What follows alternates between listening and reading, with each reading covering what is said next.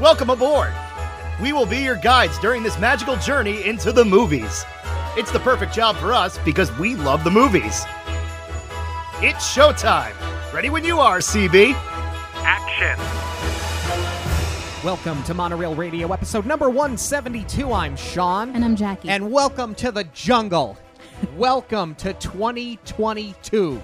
I hope it's not a jungle. I hope not, but it is going to be a jungle January here on Monorail Radio. Jungle theme.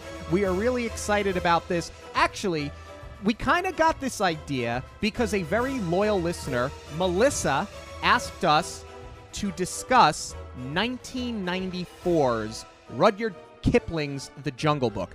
Let me ask you a question.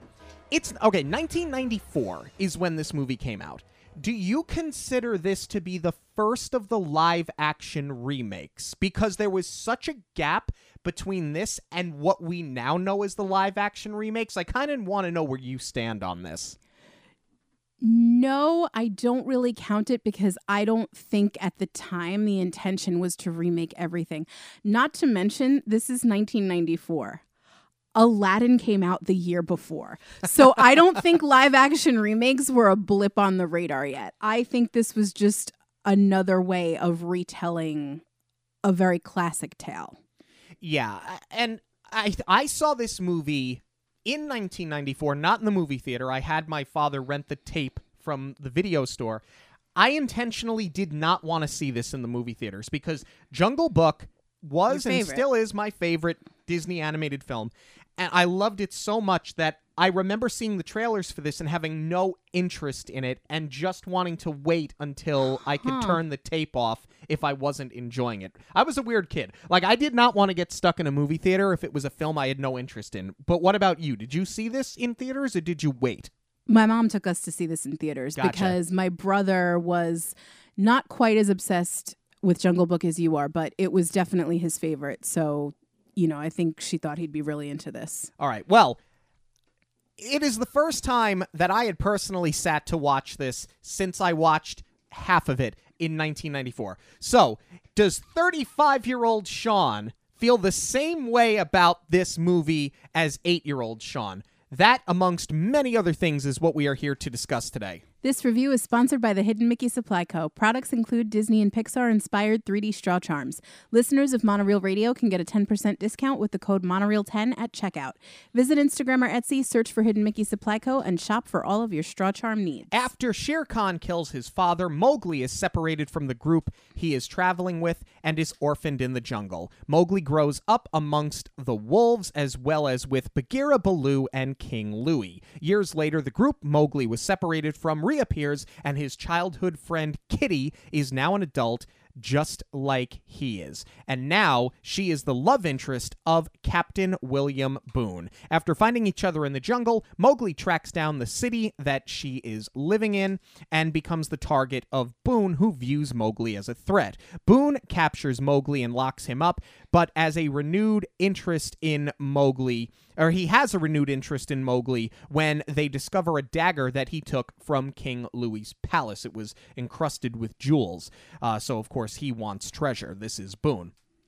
Kitty tells her father, Colonel Brydon, that Mowgli is the boy who was separated from their group many years prior. With help from Dr. Plumford, they teach Mowgli to speak and reintroduce him to man's world. Colonel Brydon wishes to send Kitty back to England to settle down and start a family, but she pushes back.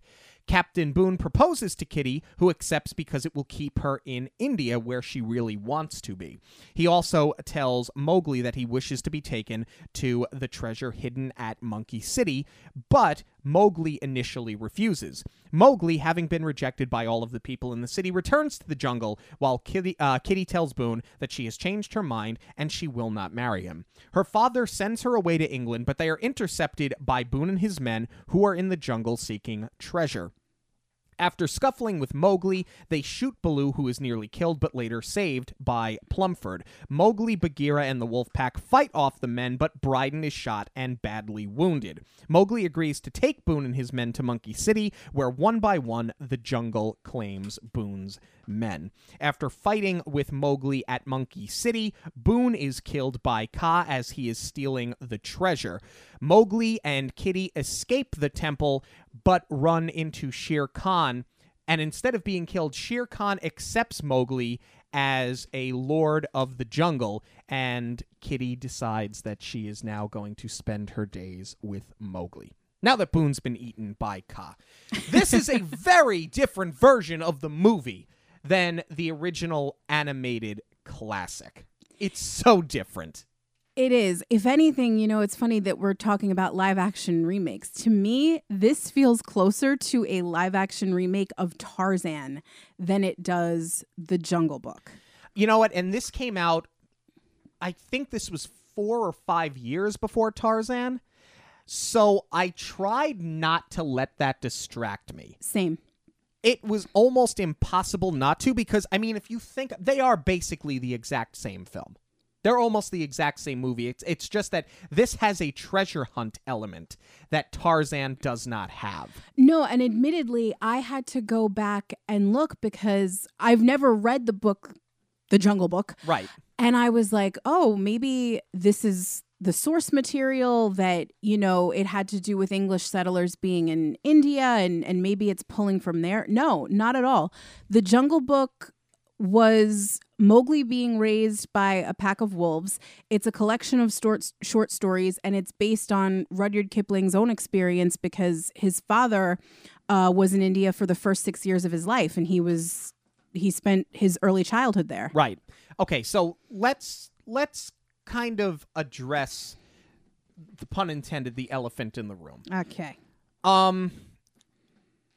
There's something missing here and it was missing when I was a kid, and there is a part of it that is still missing now. And I, I, I I'm not giving away my final review of this, but what I loved so much about the Jungle Book as a kid, and what I grew to appreciate about it more as an adult, the original, is that it was a coming of age story. Yes.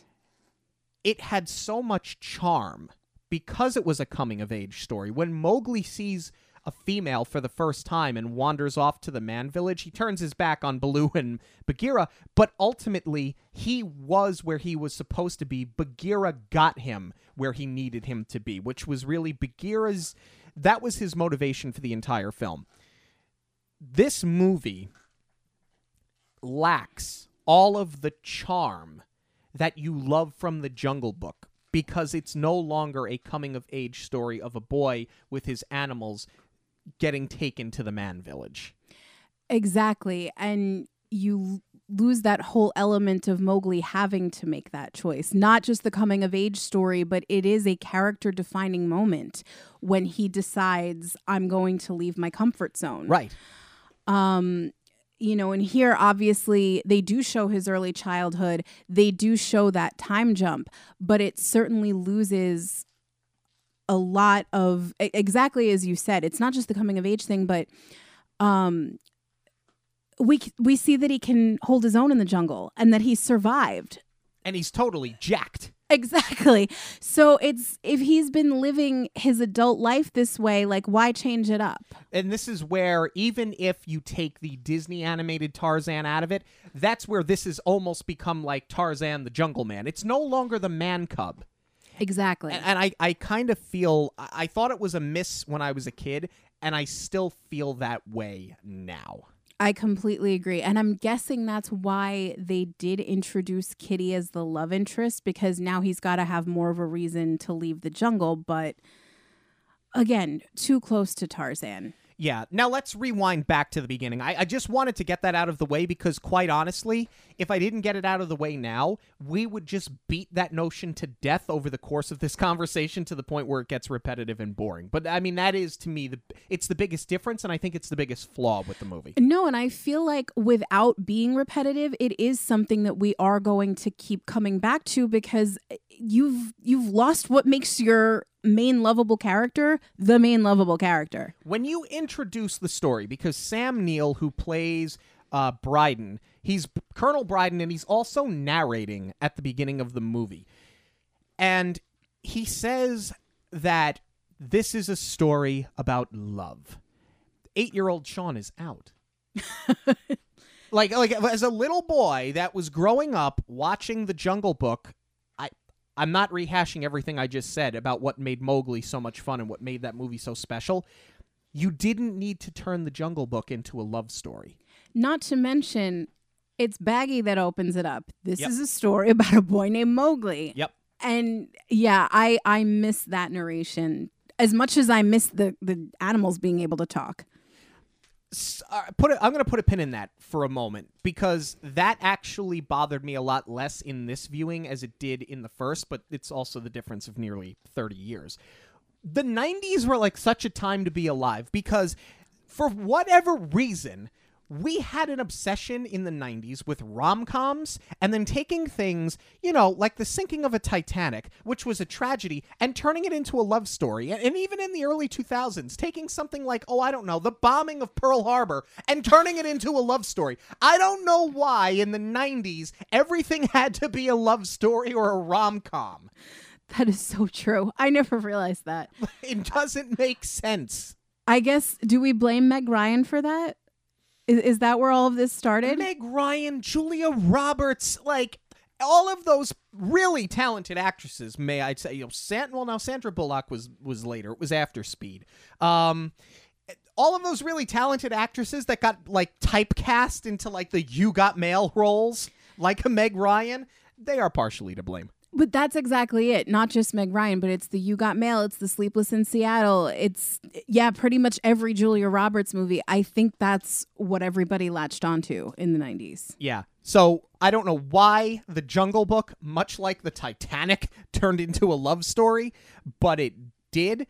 Um, and I just don't think, for all of the reasons I talked about earlier, that Mowgli, I don't feel like he needed a love interest, but I also feel like they introduced it so young.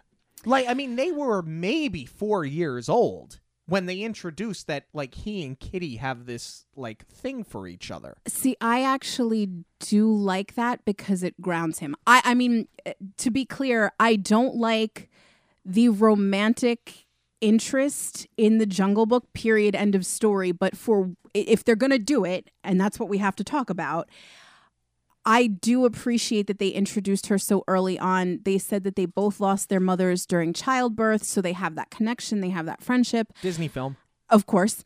And um, the only difference is we didn't see it play out. Right. Uh, and she gives him the bracelet. So it's almost sort of like a talisman to his old life. And that I don't want to say it creates this idea that he does belong in the man world because that's what we spend the entire movie finding out. But I do like the symbolism of that bracelet.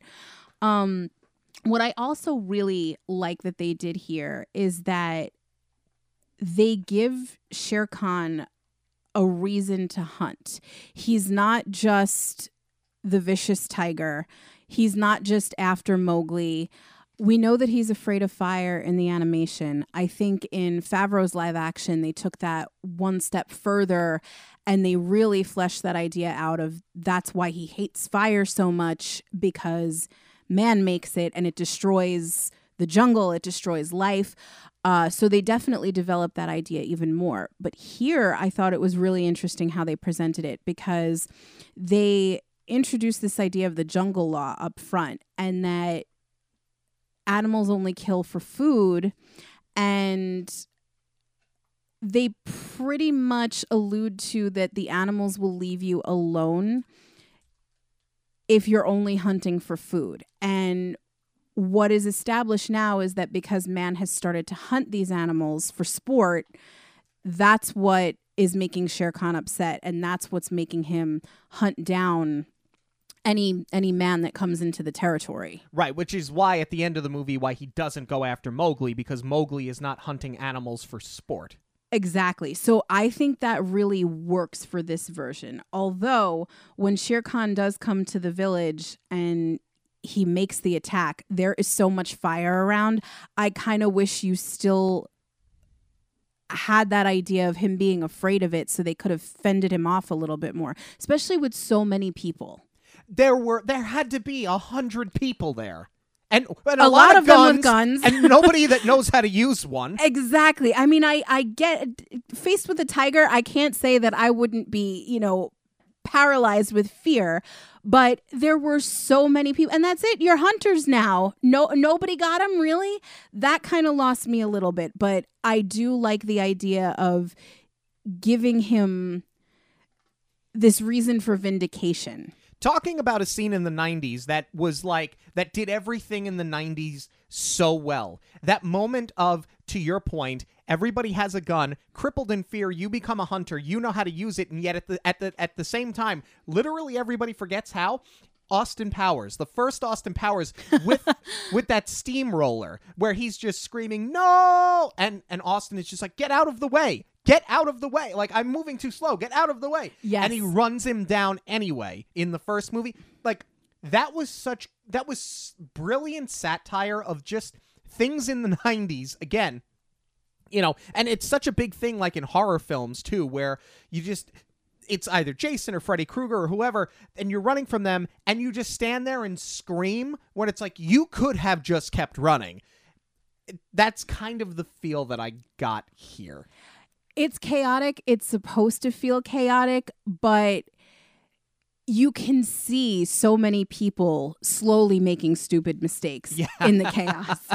um, I will say though that in this world, I think that Mowgli's escape works because speaking of fire, uh, he he's on a horse-drawn cart right I, I and his father was supposed to get on so that they could escape and spoiler alert his father gets eaten by Shere Khan right in front of him. Not eaten but mauled.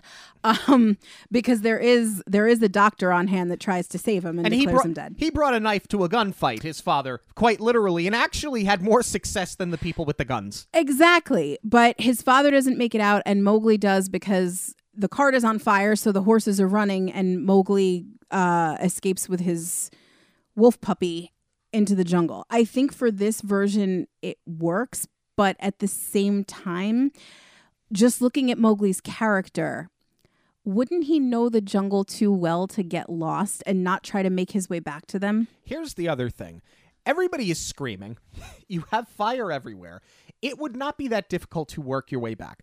And to your point, now to to, to touch on something you said before, I did like the change where Shere Khan is like carrying out jungle law Yes. and how like they really are discussing the ecosystem. Very similar to how uh in the lion king where simba says to his father um but dad i thought we eat the antelope. And he goes yes son but let me explain. And it's this whole great circle of life that he has with mufasa and they discuss it. And it kind of carries over here not in so many words that i like.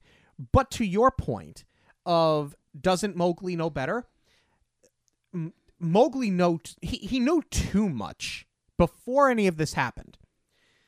Mowgli is speaking Hindu and yet at the same time being taught English and he speaks it fluently yes. from the age of like 4. And he goes into the jungle and he's calling out things Bagheera, Baloo, things that he knows, things that he was taught. Which are the Hindi words for a bear, a panther. That was what Rudyard Kipling put into the book. That's not something that was Disneyfied. but for him to be speaking two languages fluently before the age of five, and then he can speak no words at all other than Baloo and Bagheera by the time he's, oh, I don't know, 25 or 30, it, it doesn't make any sense. I can kind of overlook that and chalk it up to if you don't use it, you lose it. But even I'll admit that that's a reach because he knew the language enough. Uh, and even though he's isolated and the only beings that he's talking to are animals, he can still talk to them. He he still has something to bounce off of. It's not like he's just you know completely on his own where there's nothing there's no interaction whatsoever. What really bothers me more than anything else, I don't know if you caught this in Sam Neill's opening narration.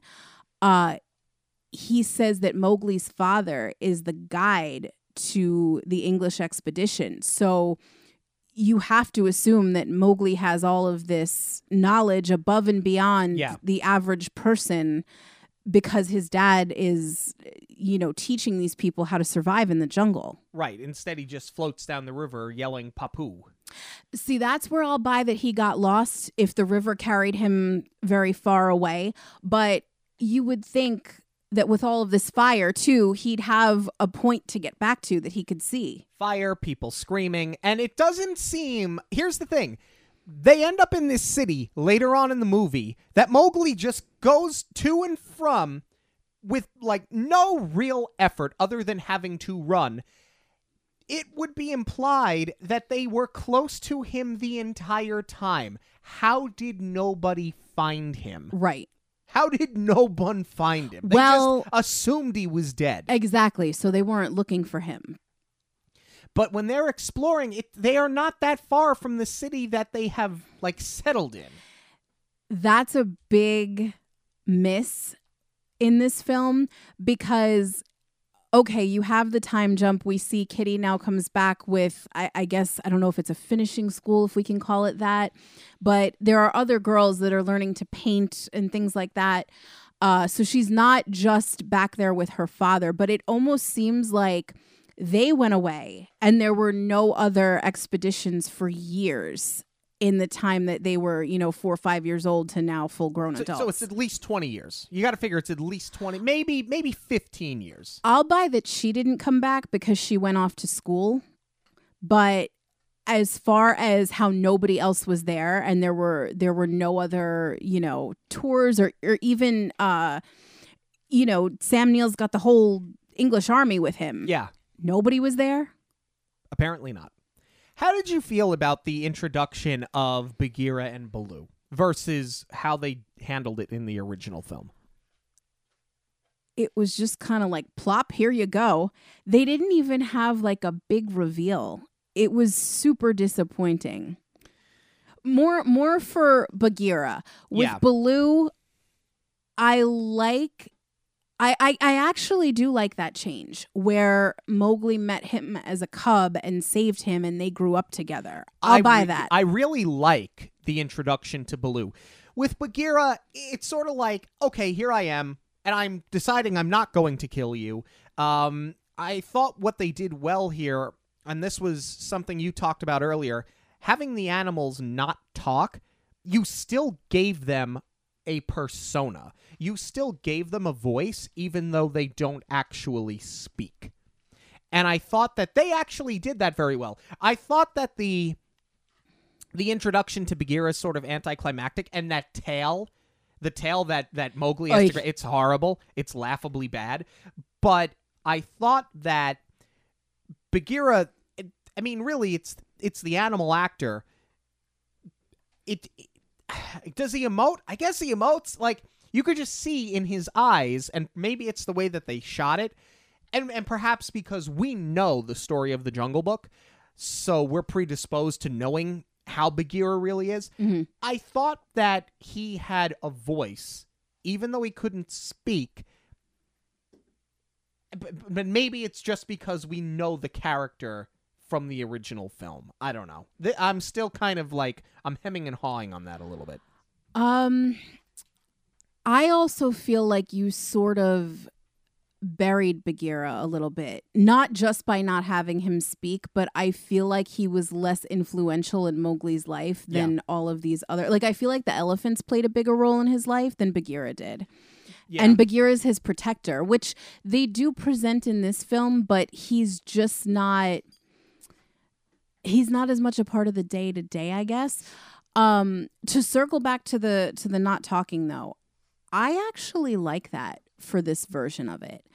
Um, you know, it's different with Favreau's because he set out to make the live action remake to Walt Disney's film. Yes. Um and at the time I I remember, you know, it was kind of a controversial thing because it's like how can you call it a live action remake when all of these animals are CGI? Well, it's live action because Mowgli was a live action actor in that version. Right. Um I think for this version especially because they're leaning into the action adventure Indiana Jones genre, I think it all worked. Um, but with all that being said, I feel like you lost these two characters quite a bit. I could live without Baloo not being that mentor figure that Mowgli looks up to. Um, it it makes me actually wonder what would have happened had Frank and Ollie had this sort of a storyline to play off of with where they are the same age because you know that relationship between Baloo and Mowgli like we we spent so much time in our review of the Jungle Book talking about it and how that was fleshed out with Frank and Ollie's own friendship. It would have been interesting to see what they did if they were more on more the same age. I think that's the part of this that's so like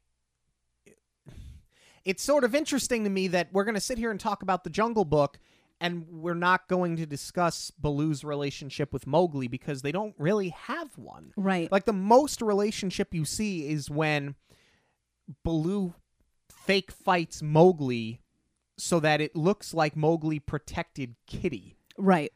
Other than that, they don't have much of a relationship until the very end. I don't want to jump too far into the movie, Yeah. but it's just so strange that you're going to talk about the Jungle Book and you're talking about Mowgli with a love interest and a treasure hunt movie.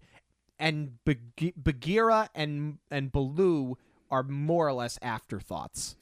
Right. And I I get that's not the tone necessarily that they were going for to have the animals play such a prominent role to be, you know, like a sidekick to Mowgli, but I would have liked to see just for the sake of the friendship with Baloo more instances like that one that we got because it was only that one where, you know, there's kind of a wink and a nudge and Baloo's helping him along and helping him to woo Kitty back almost. Uh, you know, and if there were just more things that Baloo helped to stage, instead, you know, they ride the elephants later on, and it, it's just not the same. It definitely loses that. So let's talk now about when Kitty comes back into the picture because this is where the movie really takes a left turn from what the original film was because it's from this point forward that we get into a love film that's also a treasure hunt. Like this almost becomes like Tarzan meets Romancing the Stone. Is kind of what this movie becomes from here moving forward. Right. Um I like her with I, I guess like you said it's a finishing school. I like that it's very clear that she is not like the other girls that are in this class that Plumford is teaching that she is going to want to be with the animals. She's going to want to explore. I thought that that was a good introduction to the adult version of Kitty and Mhm. I found her to be believable. I agree. I think that comes from the first time we meet her is not through, or meet her as an adult, I should say. Uh, it's not through Mowgli's POV. We just meet her on her own. We see that she's not fitting in. We see that she's more daring than these other girls. Uh, so I think it was good that they separated the two before they brought them back together for the audience. Yeah, I I had to bite my tongue no less than three times because I wanted to compare it to Jane from the animated Tarzan. But I'm trying so hard not to do that because this came first and it it preceded it by many years. but the, it's it's very hard not to though because even the era that this is taking place in in real life is Yeah. the same as Tar- like the clothes are very similar. Yeah. It's very hard not to. Let me ask you something. Yeah. What do you think of the way that they handled King Louis? I liked how they handled King Louis. I thought the animal actor was great. I love the fact that he literally just puts a crown on his head that he found. Um The only thing that I wish they would have done with him was I, I wish that they would have fleshed out his relationship with Mowgli a little bit more because the whole thing with King Louis is that he's drawn to Mowgli because he wants to know how to make the red flower. He wants to know the secret behind man's red fire because if he has the fire, he has control. Control over Shere Khan, control over everything. The King Louis here almost kind of feels like what Baloo was in the first movie, where he's kind of like, I'm hanging out, I'm a trickster, I'm having fun, but I'm also going to send Kaa to kill you. Like, I do like the character of King Louie here. Um, I feel like I like these characters more if I'm not comparing them to the original Jungle Book. The way that they're all introduced, the role that they play, I like it better if I'm looking at this as a completely separate film. Right, because this is where it it's not just having Kitty back in the picture and feeling like Tarzan, this is where it really feels like a departure from the Jungle Book because they introduce the idea of this monkey city where there's all this treasure. Right. And this is where it really starts to feel like Indiana Jones. Um, I like how they tied the two together because we were talking about earlier how Kitty gave Mowgli her mother's bracelet. Right. Uh, one of the monkeys takes it. That leads Mowgli to Monkey City to get it back. And I guess that's where I I sort of got confused because Mowgli knew of Monkey City, I think, but he had never been there, it seemed like. Um, and it also seemed like this was his first time meeting King Louie, and he earned the respect because he he fights Kaa and he wins. Right. Um, and now Mowgli's got this bracelet back. He returns it to Kitty, and that's how she figures out Who, Who he, he is. is. Yeah. Um, but yeah, complete left turn from the Jungle Book at this point. Just from the parallel of Kitty and and from this introduction of the treasure hunt element. Right. Then you get introduced to Captain Boone. Um and he's a cheese ball, but he's supposed to be. Um how did you feel about him being introduced? I guess my my big question is do you on on repeat viewings do you buy him as a credible villain? Yeah, he's insufferable in all the right ways for me. I agree. I completely agree. so smug. And it, it just right down to his mustache. He's every British villain. Yes. right? That's like trying to seek treasure or they have an ulterior motive. He is, of all of these characters in this film, actually, William Boone is the closest thing to a Disney animated character come to life out of all of the characters in this movie. I would agree with that. He gives it that level of panache. And then he gets increasingly dislikable because it's not just all of these aggressions that he's making at Mowgli, but his treatment of Kitty. The further they go in their relationship, the worse he is treating her. And Yeah. it, it just makes him, yeah, you, you love to hate him. And, sure. and then you really, like, just flat out hate him by the end of it. Correct. I I a hundred percent agree with you. Um, now, okay, so he fight Mowgli fights Boone and his men because they just keep calling him a savage and whatever. Um, and then they all go back to their city, which Mowgli kind of just shows up at, and he lets himself into the palace, a la Aladdin. Um, Yep. Yeah, right. And, now, now you can really com- make a compare and contrast here because Aladdin came out the year before this did. It's basically the exact same thing that Aladdin did, but I can't help but keep coming back to it took no effort to get here. How like like how were you never found? How did nobody ever find you? And then there's a line later that um Apparently, there was folklore about him because Kitty says to Boone after he's got him locked up, "Well, this, this, th- we think this is the boy raised by animals." Right. So apparently, they knew who he was. They knew who he was the entire time. They just didn't know it was the same little boy that got separated from the group. But they knew of the boy that was that was raised by the animals. And that's like the last trace of Jungle Book you have at this point because now it feels like three different films, none of which are Jungle Book. Correct. But it's just so strange that I keep again repeating myself. They somehow they knew he was there. Right. And nobody nobody thought to rescue him or bring him into the city, but he comes and goes as he pleases. A la Aladdin. It it's just it's it's it's odd. It, the whole thing is just kind of strange. No, and that run through the town as Mowgli's trying to escape Boone's men really feels like Aladdin. I mean, I can appreciate that they shot on location in India, but my goodness, if that doesn't feel like one jump. And it's a massive city. It's not like it's a little like settlement. It's a massive city Right. In the middle of the jungle. It it's just it was kind of strange. Let's talk about when they do decide that they're going to research Mowgli and they're going to teach him to be a man and reintroduce him to man's world.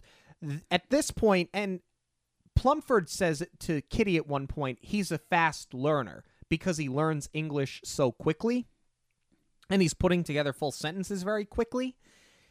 That to me would make sense if they're if it's like muscle memory, if they're just reintroducing this language that he was speaking, you know, fluently at the age of, you know, 4 or 5 years old. Um that made sense that he would catch on so quickly. Mm-hmm. Um it's a 90s montage. It's it's every 90s montage you have ever seen. And it's also the Tarzan montage. Like Yep. literally right down to the slideshow where they're just pointing out all these different objects in these pictures.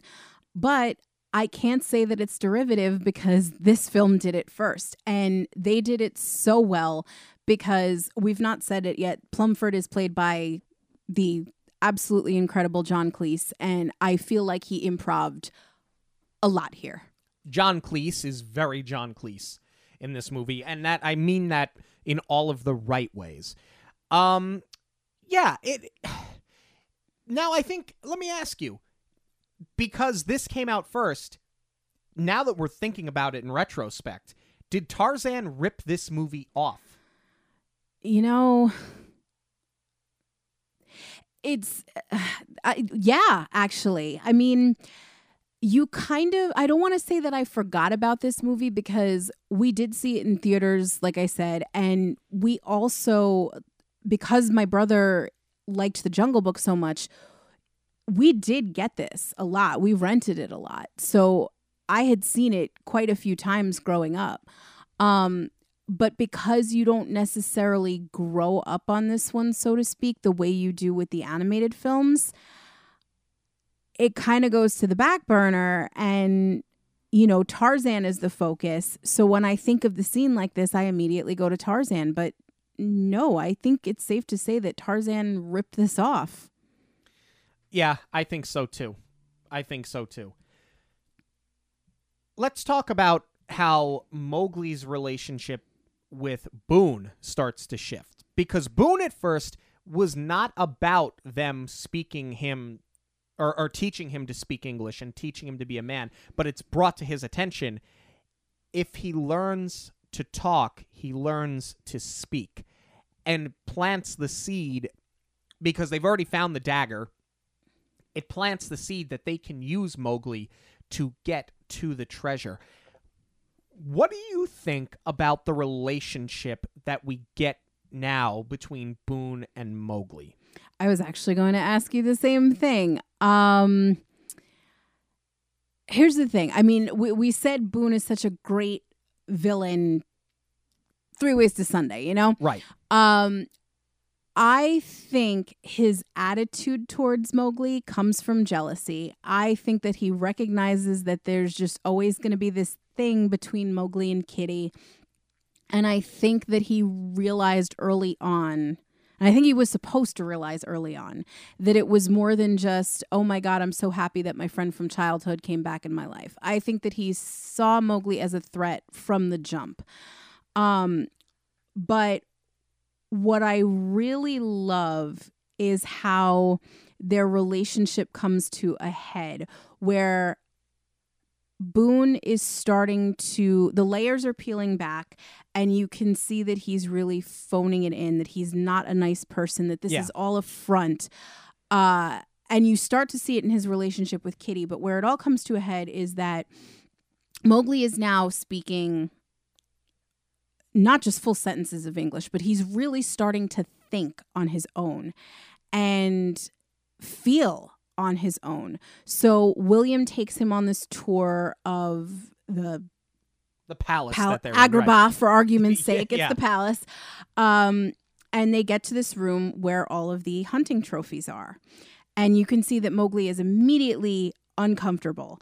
Um, and it's not just the hunting trophies, but um, Boone is also showing him weapons. And he's like, Right. oh, if you plunge this in and opening up and like Boone's, you know, he's military, he's a war guy. He's he's really into this. Uh and it's just such a great plot point.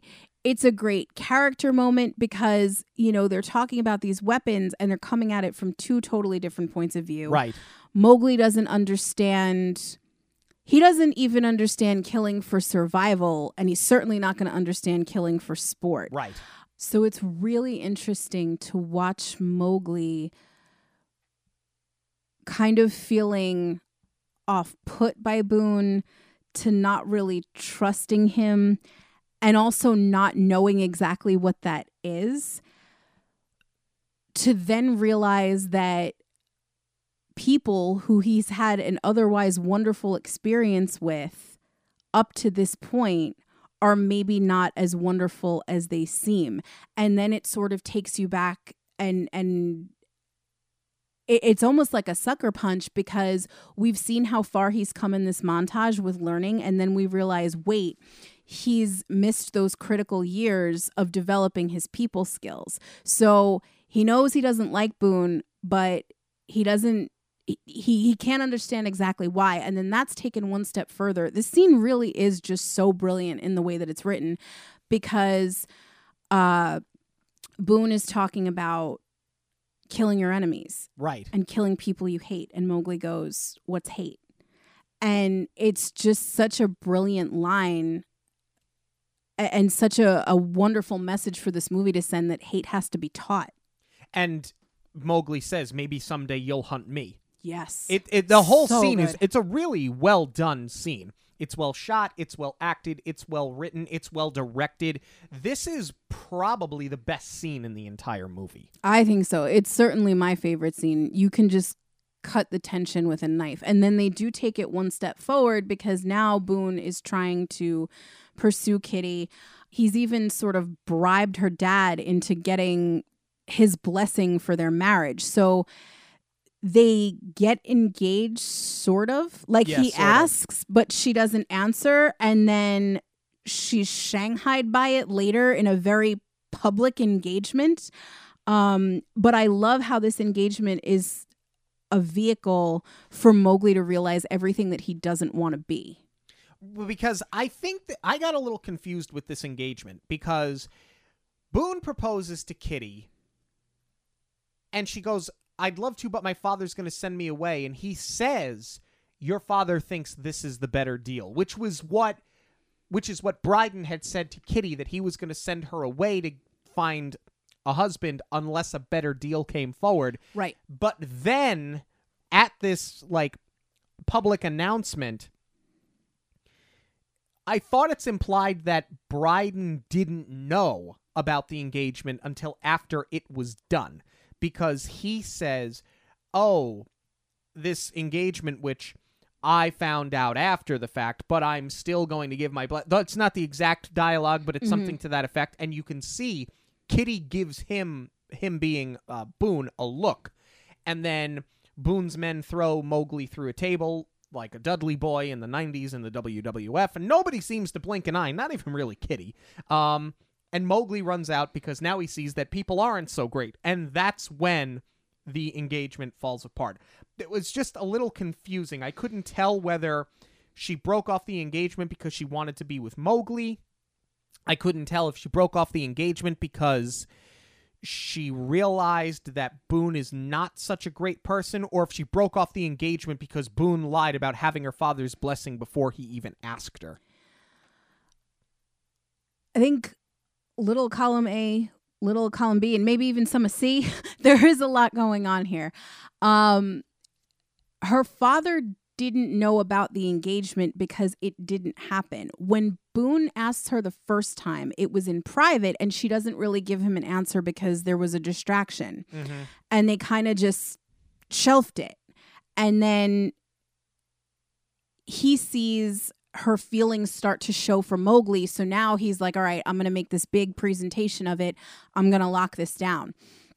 The reason I'm led to believe that he sort of bribed her father is because what we were talking about with there's a better deal. I thought that Boone was sort of lording it over her father's head because you know his her father doesn't want her to go back. Right. He wants her to stay. He's going to miss her too much. So I thought the whole thing was I will marry her to keep her here. Right. And that's why her father agreed to it. So I think he knew that Boone was going to propose. He just didn't know he had yet. Got it. Okay. And then that falls apart even more because Kitty never really gives him an answer. She never does, even the second time. He just puts the ring on her finger and that's it. Right. So now Mowgli runs off to the jungle and Kitty decides she's not going to marry Boone and her father is going to send her away to England but joins her on the journey when they are then basically intercepted by Boone and his men who shoot her father. Boone did not know the father was going to be there and is more or less just set on leaving him to die in the jungle but they're all all of this is being done because they know they can lure Mowgli out of hiding because Mowgli's never going to let anything happen to Kitty. And they still want him to take them to Monkey City. What I forgot about this is that they shoot Baloo. Totally. I, I think, especially for you, you'd kind of have to, right?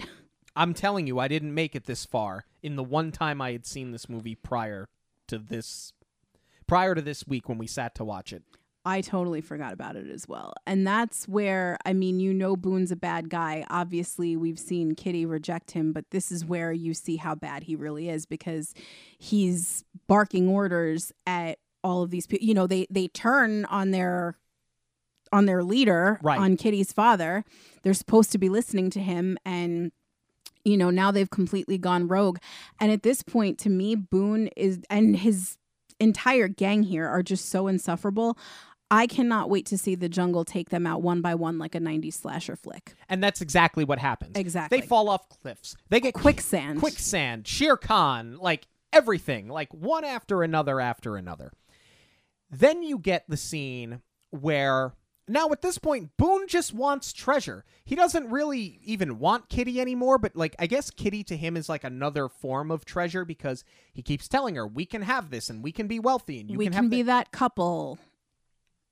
because clearly after you leave her father for dead in the jungle, she's going to marry you because you have King Louie's treasure. Right.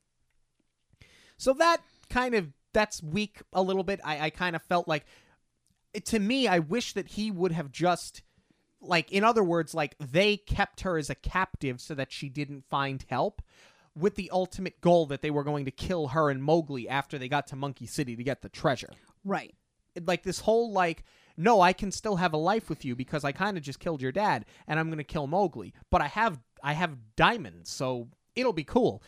I wish they would have leaned a little bit off of that and more into the greed where really they're just keeping her alive until she has exceeded her usefulness.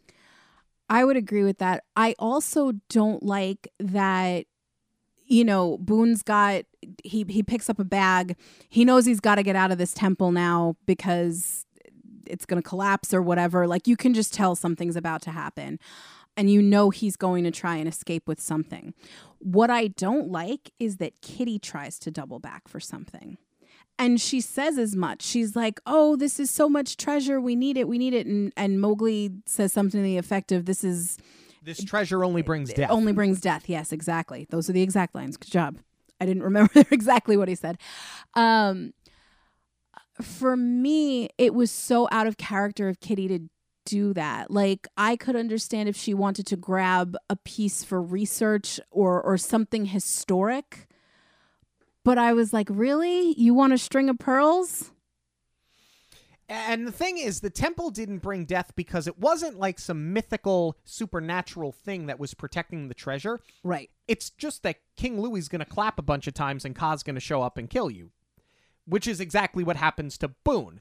So the the treasure brings death, but not really. It's King Louie's security that brings death.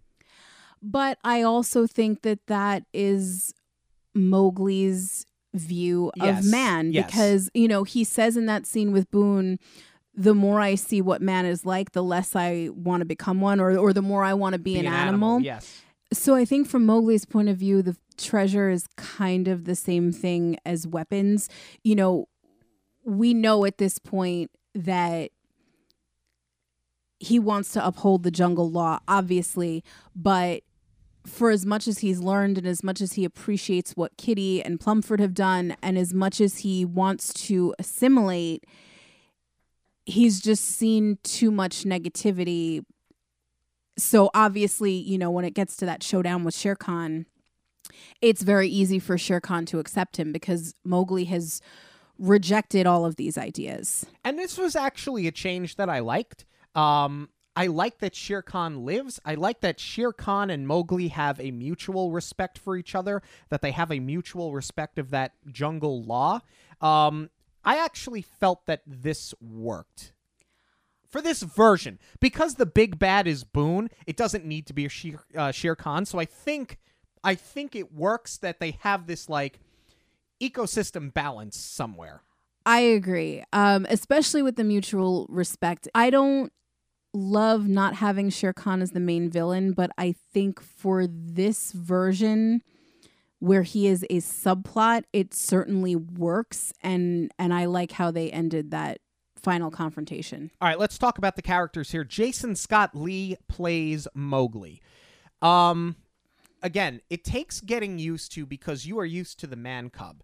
Um, this is now a full-grown adult, but for this version of the film, I really liked Jason Scott Lee. I thought he gave Mowgli a great voice. I think he carried the burden of wanting to maintain um, the jungle law, and he carried uh, he carried um, a very unique innocence about him um, that was, and I don't mean this offensively, but it was sort of childish in a way, but it worked.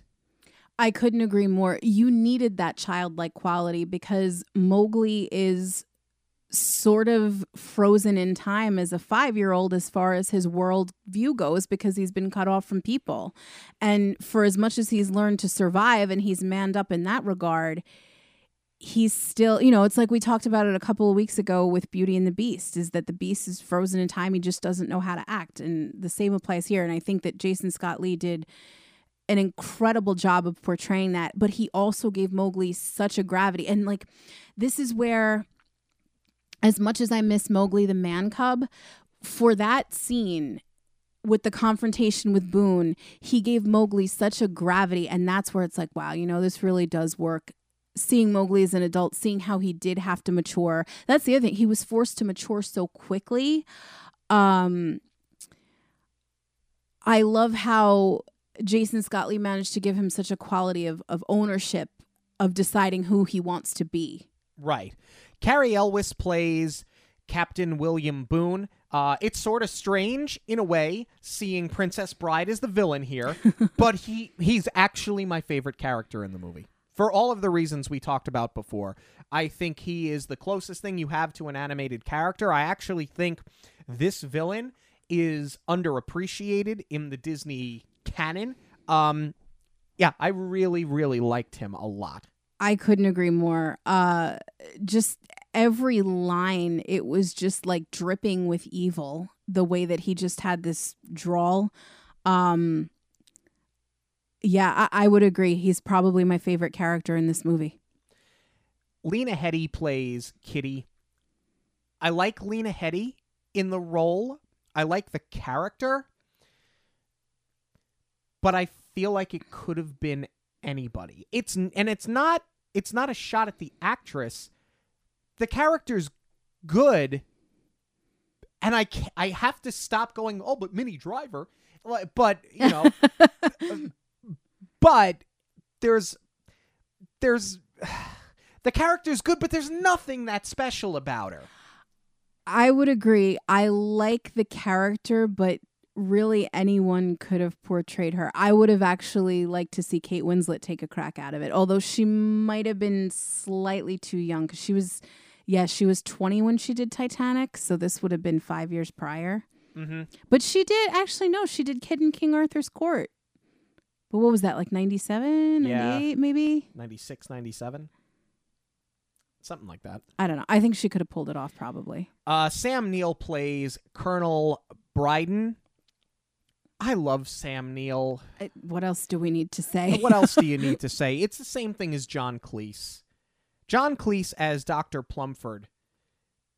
I love John Cleese. What I love about him here is he brings the funny, but he has such a great relationship with Mowgli. yes. Um, that I think that this is one of the more special characters in the film. I appreciate that he didn't treat Mowgli as a case study. Uh, I, and I think that comes from that he knew him as a young boy, that he felt bad he couldn't save his far- father. I think that's part of it is that he wanted to play a paternal role to him. Um, but I like that they didn't sort of get stuck in that role of of treating him as the patient because that's how it's pitched to Sam Neill when Kitty and Plumford decide that they want to work with him they're like oh this will be so interesting so good for my education. Meanwhile it's I think they sort of felt a responsibility to save Mowgli. Um and I think that definitely comes through for Plumford. And then I I love the end when he saves Baloo. Spoiler alert Baloo does live even though he gets shot.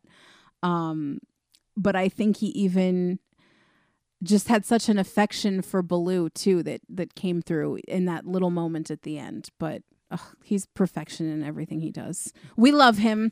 I want to say, in light of losing Betty White recently, I just want to show the John Cleese love while he's still here with us. Yes. Same for Dick Van Dyke, but we have waxed poetic about Dick Van Dyke so many times.